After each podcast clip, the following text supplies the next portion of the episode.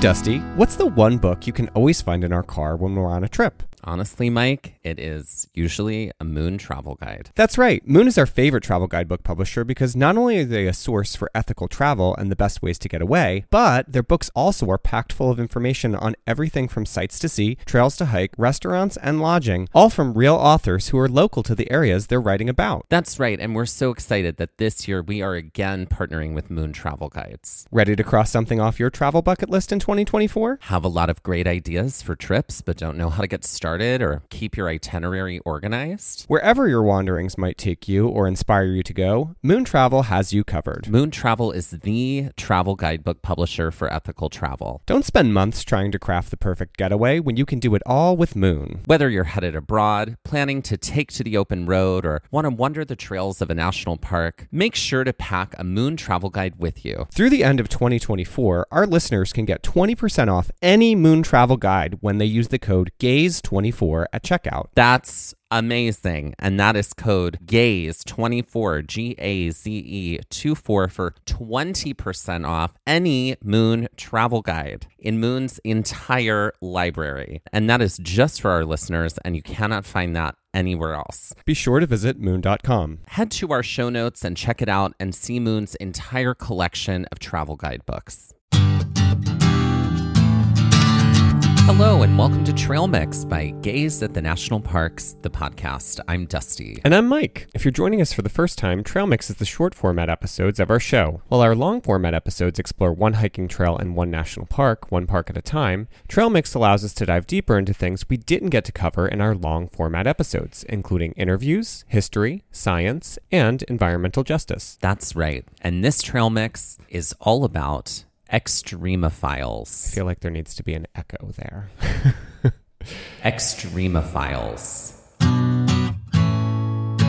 And while it may sound like we're chatting about people with the need for a big adrenaline rush, in actuality, extremophiles aren't very big at all. But despite their small size, they may reveal a host of information about the limits of life on our changing planet and the survival of life on other worlds. So let's start with the big question or the small question. Mm-hmm. What exactly is an extremophile? Extremophiles are typically single celled microorganisms, think very, very small, that thrive in extreme conditions. Due to their genetic makeup, extremophiles can be found in places where life should not exist, yet there they are. Extremophiles belong in each of the three domains of life bacteria, archaea, and eukarya. From salinity to pressure to temperature to radiation, extremophiles are the surprise, surprise meme of the natural world. And interestingly enough, the discovery of extremophiles in 1969 by microbiologist Thomas Brock has a national park link, but more on that a little later. So, as we dive a little deeper, let's unpack what kind of extremophiles exist and what parameters they thrive under. From acidophile to thermophile, the suffix phile means lover of. So, let's start with the first two listed. An acidophile loves acidic conditions or low pH levels.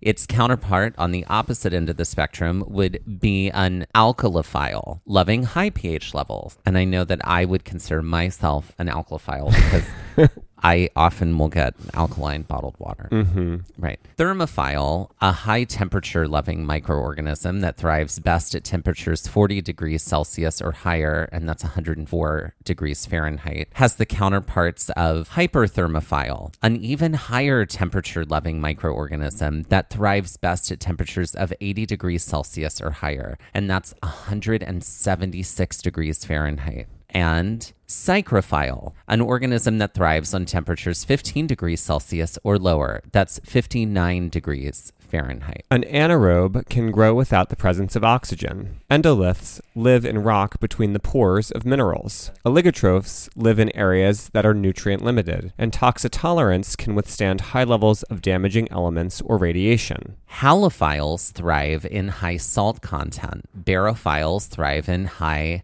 hydrostatic pressure, and xerophiles can grow where there is very low water activity. And on top of all of this, many extremophiles can be categorized as polyextremophiles, meaning that they are adapted to live in environments where there may be more than just one extreme condition. For example, hot springs may be acidic or alkaline and also have extremely high temperature. So clearly, polyextremophiles are the overachievers of the bunch. Okay, so we just said a lot of $17 words when we were talking about the types of extremophiles, but this is how they are categorized. Mm-hmm. Yeah.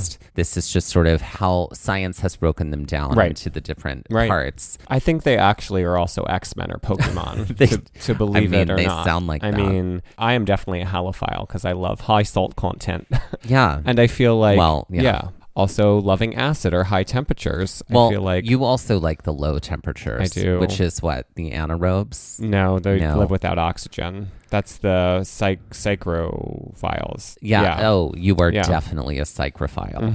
if there ever was a psychrophile. right. hmm Okay, so I'm a little bit fascinated by speaking of anaerobes. They can live without oxygen. Yeah, or Which low is- oxygen. Or low oxygen, Yeah. which is wild because it's like I remember like a science professor explaining to me once I I was curious about sort of the inner workings of a specific animal Mm-hmm. and they were like, "Yes, just note that like as a human, you are hardwired to try and understand that animal in relation to yourself. And in order to understand like an an animal's digestive system or skeletal system, you have to divorce the idea of trying to compare it to the Mm. human Interesting. um, skeletal system or the human digestive Sure. system, things just work differently. Yeah, So yeah, that's the part of me that's like, oh wow, they can live without oxygen. oxygen or, is wild, but that's only because I'm comparing Yeah. it to my own experience. or xerophiles that need low water. Act. You know, right, and we are you know seventy percent water. Right. we can't we can't without water. seven days.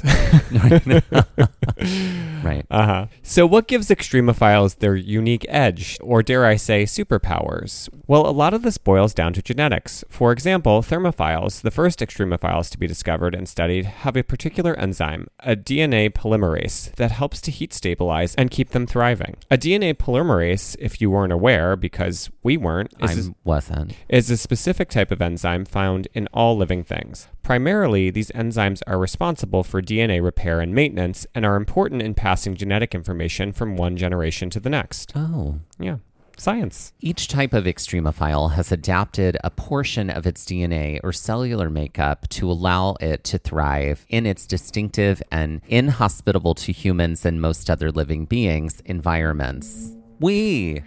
And if you're and if you're thinking, "Wow, I bet the study of these simple yet complex organisms could lead to advancements in science and industry," well, you're right. The special skill set of extremophiles already has implications in industry, from farming to cleaning to fuel to pharmaceuticals. The wheels of science and industry turn ever onward. Along with terrestrial implications for extremophiles, there is plenty of scientific thought about extremophiles and the universe at large. But before we get there, let's connect the dots of extremophiles to the national parks, as a great deal of study and discovery regarding these microorganisms is due to the first national park, Yellowstone. In 1889, geologist Walter Harvey Weed wrote, quote, There is good reason to believe that the existence of algae of other colors, particularly the pink, yellow, and red forms so common in the Yellowstone waters, have been overlooked or mistaken for deposits of purely mineral matter.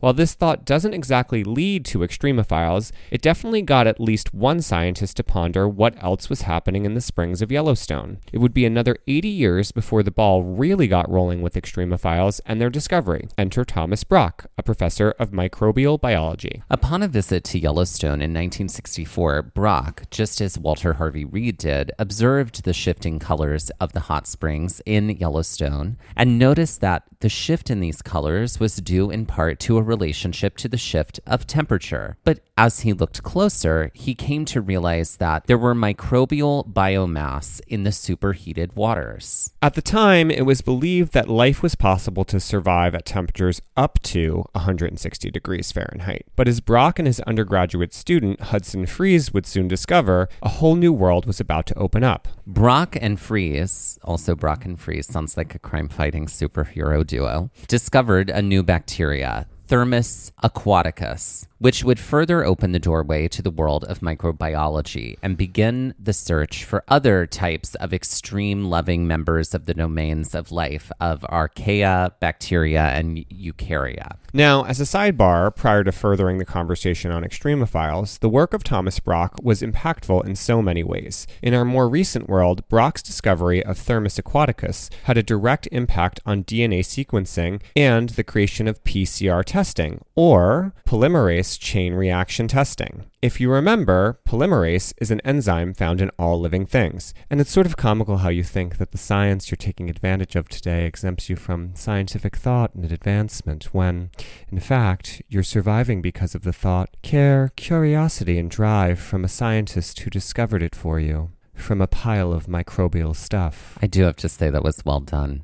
That was well done. Thank you. Yes. Yes. Um, great metaphor, great connection.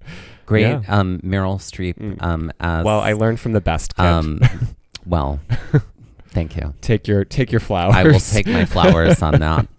Um, an excellent Miranda Priestley. Mhm. Okay, but literally, that's PCR. This was so fascinating to discover PCR in this testing research. is connected to this. is ex- is connected to essentially extremophiles, the discovery Wow. of extremophiles, which is wild. Like again, science I feel like um, is you know, doing more for the world than religion ever did. did I say the quiet part loud? I'm just gonna say it again. um, and I feel Mike's like hot takes here. Mike's hot. ta- yeah.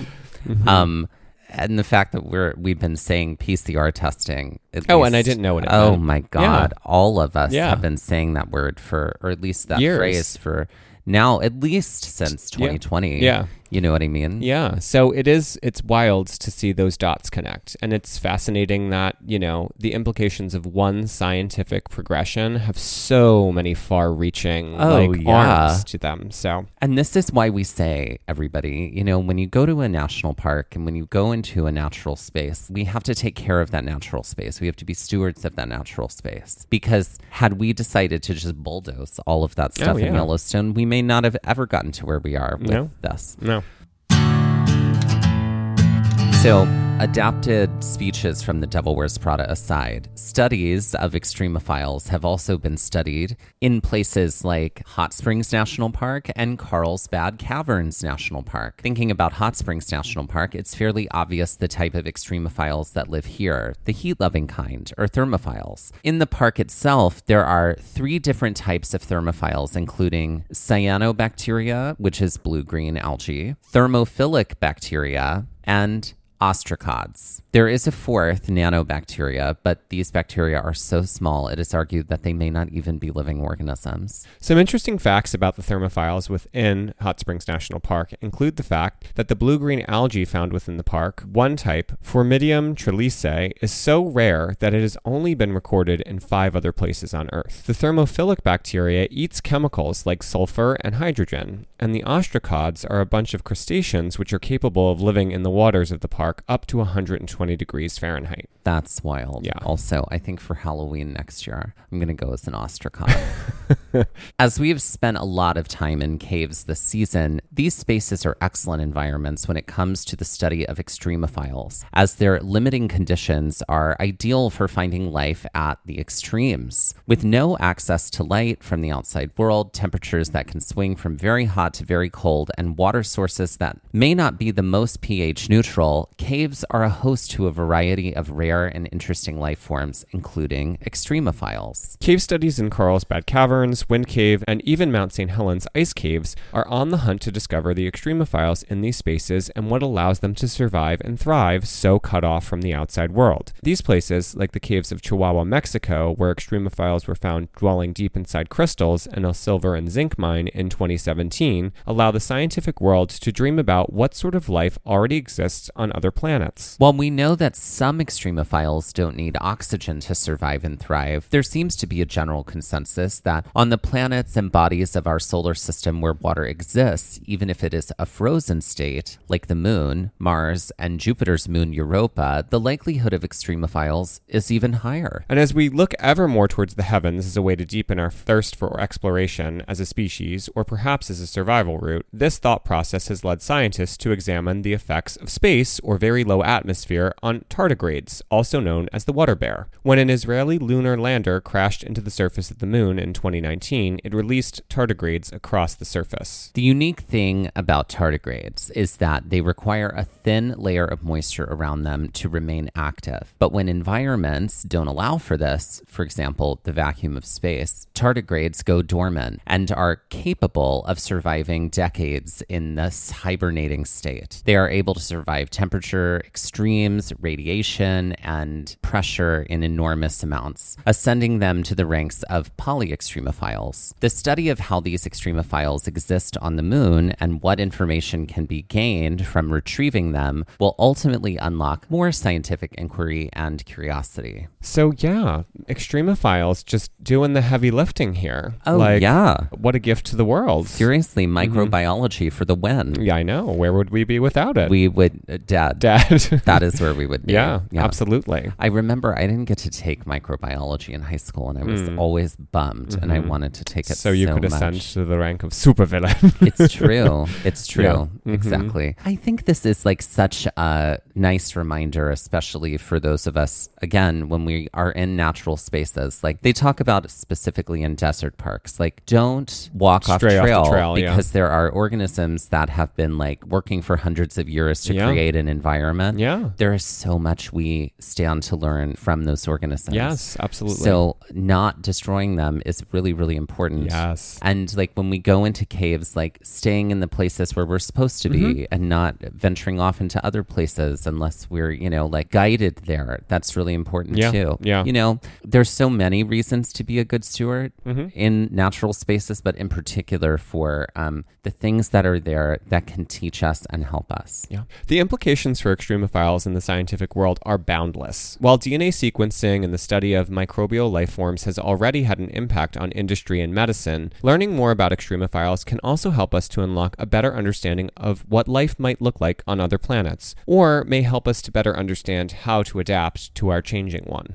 The sources for today's episode include the article Extremophiles and Extreme Environments by Pablo Henri Rampelotto. The article, Living at the Extremes Extremophiles and the Limits of Life in a Planetary Context by Nancy Merino, Heidi S. Aronson, Diana P. Bojanova, Jayme Feyhl-Buska, Michael L. Wong, Shu Zhang, and Donato Giovannelli. The American Society for Microbial Biology article How Extremophiles Push the Limits of Life by Kartik Iyer. The Space.com article, Extremophiles on Mars Could Survive for Hundreds of Millions of Years by Keith Cooper. The article Tardigrades, Our Practically Indestructible Moon Overlords from the University of Florida. And the National Park Service. And let's end this trail mix with a game.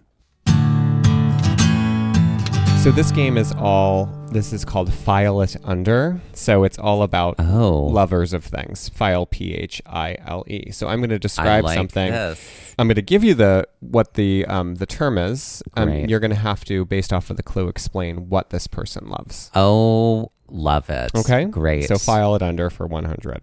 An acrophile is someone who loves this and would probably have no trouble with hiking Angel's Landing, being an Olympic diver, or doing window washing at the top of the Empire State Building. So it sounds like an acrophile loves heights. That's correct. which is maybe also where we get uh, the acra from an acrobat. Probably, yes. You know, Latin.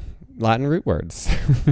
File it under for 200. A bromidrophile is someone who loves this and would be in heaven in a room of gassy people with no deodorant on that all also suffered from halitosis. So it's called a bromidrophile. Mm-hmm. I was thinking it was like a like a like a bro who loves to show his midriff. Yeah, that's but it. um um it sounds like like they're really into like putrid body smells. That's right. It's body odors. Body Correct. odors. Yeah, there we All go. Great. File it under for 300. A hylophile is someone who loves this and would enjoy their time in the White Mountains, Green Mountains, or George Washington and Jefferson of these. What are forests? That's correct. Oh, look, Look at at that. that. I was gonna say, what are places in New England? There's some. There's got to be someone. That, Oh, I'm to sure a term there's for a term that. for that. Mhm. It's like an Anglophile. I feel like we had like um I'm not gonna lie. I feel like this is like a sort of I've always felt like file and phobia are like We've done a phobia game before. we have, but uh, in the English language, if we're talking about the English language, right? Like, for example, like we have this thing in the English language where if we take a verb and we're doing it right then in that moment, we just add an ing to it and it works, right? Mm-hmm. Right? If you are, you know, like to bake. I'm baking. baking, right? Exactly. But instead of doing something simple like that, like if I were afraid of baking, it, I couldn't just say bakeophobia or Right. something like that, or bakophilia, which is lover of baking. Uh, it would now have to be some hyper specific other word It's rooted in Latin. Yeah. That is like it's like a never-ending funhouse of words. Yeah. is what I like to call it. Like, and it's hard. It's very easy to like just fall into the you know the rabbit hole of what these words are. Mm-hmm. Yeah. File it under for 400. A pagonophile is someone who loves this and would enjoy staring at photos of Abe Lincoln, ZZ Top, Walt Whitman, and Santa Claus. What is the lover of beards? That's correct. Mhm. And for 500, an esoptrophile loves this. So a trip to a fun house, a dressing room, or a famous hallway in the Palace of Versailles would be amazing for them. Okay, so it's funny that I did just mention fun houses. Um, but what is mirrors? Be more specific. You're right. I'll give it to you. What is well lit mirrors? what is looking at themselves in the mirror? yeah, looking Yeah, at themselves yeah, in the yeah. mirror. And that's file it under.